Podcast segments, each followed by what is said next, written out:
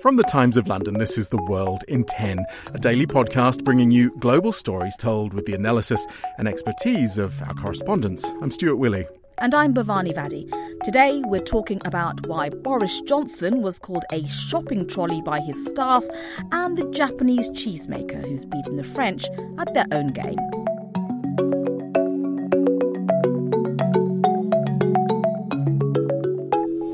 Begin in Gaza. As hostilities intensify, there are warnings about the plight of the millions of Palestinians trapped in the territory. Today, the World Health Organization is among those speaking out. Their spokesman is Christian Lindmeier. Surgeries cannot happen without anesthesia. In fact, they do happen without anesthesia.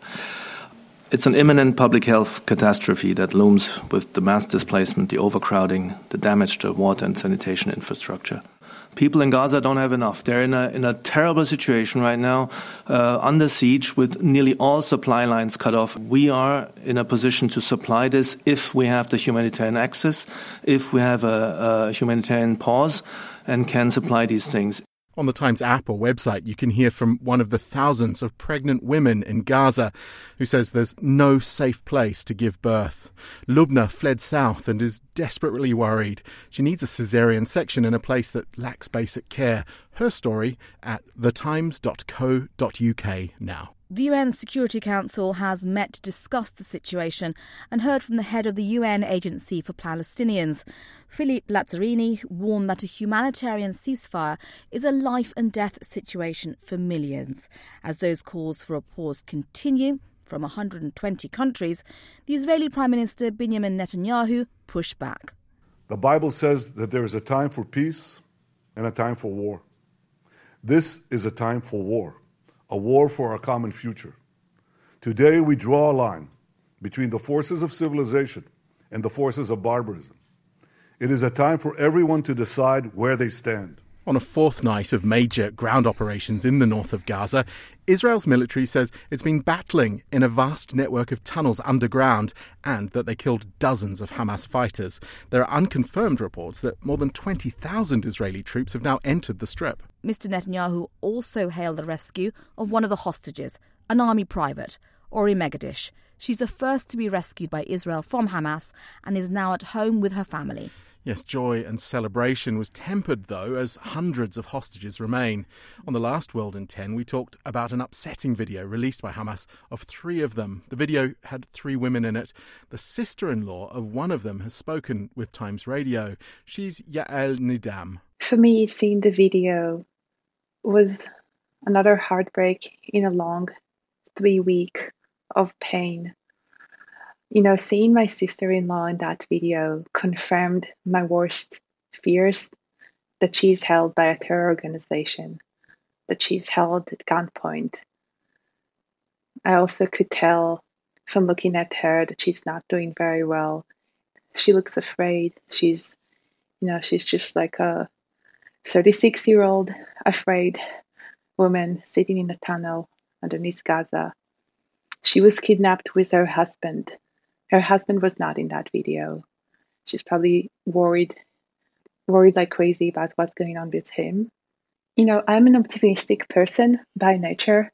I always believe the best in people. And, you know, even in these dark times, I still believe that we can get to peace. I still believe that we can find an answer. And I believe that we are able to return the hostages. I really, truly believe that.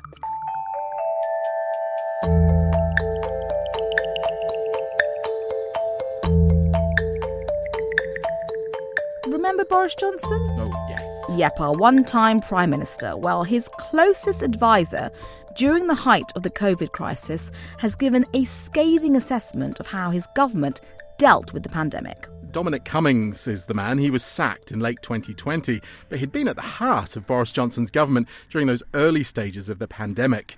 Giving evidence to a British inquiry into the handling of the pandemic, he accused senior figures in Downing Street of dealing with the coronavirus crisis extremely badly. Yes, he was asked why he'd repeatedly used extremely strong language to criticise ministers and others in texts and WhatsApp messages at the time, and this was his response. My appalling language is obviously my own.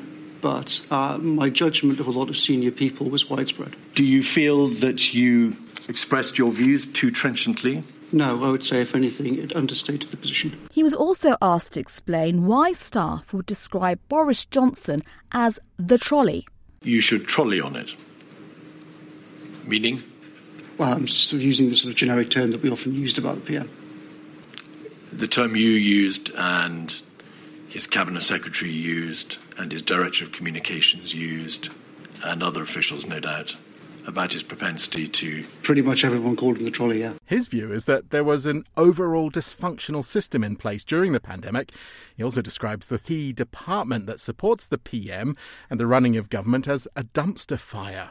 Here he is describing his views of the Cabinet Office. Like all dysfunctional systems, it was a mix of a lot of the wrong people in the wrong job, uh, um, decades of accumulated power, no real scrutiny and insight, a culture of um, constantly classifying everything to uh, hide mistakes and um, hide scrutiny. Uh, management was bad, incredibly bloated, with uh, so many senior figures that, that, that, they themselves, as Helen MacNamara's statement makes clear, the senior people themselves didn't know who, who on earth was in charge of what. But what will this inquiry actually achieve? The Times science editor is Tom Whipple. This is a very serious inquiry into a very serious thing, something that affected every one of us and affected lots of people through bereavements and lots of people through the effects on business, on life, on schools, everything. Will this move us closer to the situation where we are better able to cope with the next pandemic or crisis, which is surely the only reason we're doing this? I don't think anything today is going to change anything in the future, but for political watchers, enjoy the drama. For more on the background to this story, there's a special edition of our sister podcast, Stories of Our Times. Download it today wherever you find your podcasts.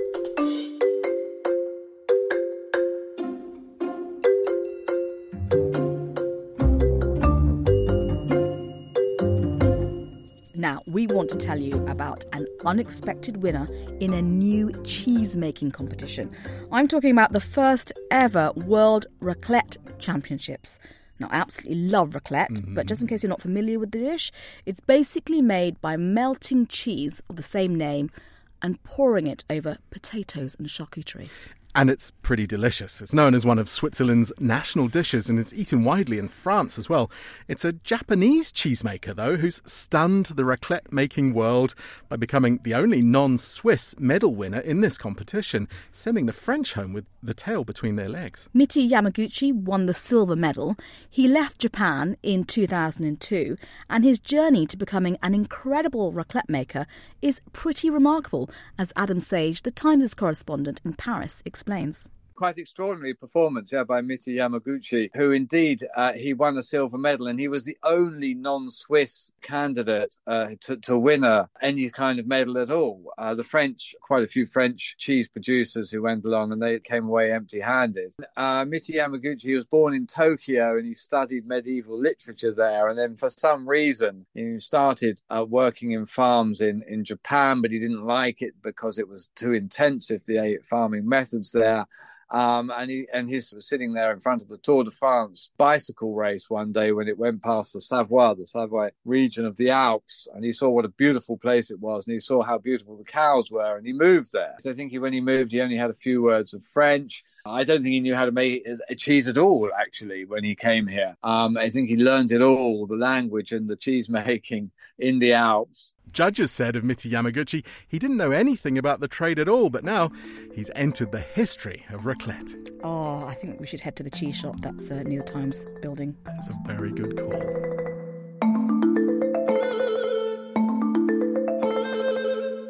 Twenty thirty four is a long way off, but it looks like Saudi Arabia will host the FIFA World Cup.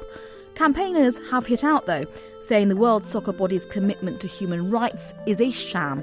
Martin Ziegler is the Times' chief sports reporter. I think most people saw it as a fait accompli anyway, but the only possible rival, Australia, formally confirmed today that they are not going to contest that bidding process. So there's going to be no opposition to Saudi Arabia. The deadline for expression of interest is today. Some might say FIFA has stacked the cards in order to get this particular outcome and have succeeded in doing so. And that's it from the World in 10 for today. Much more from us tomorrow.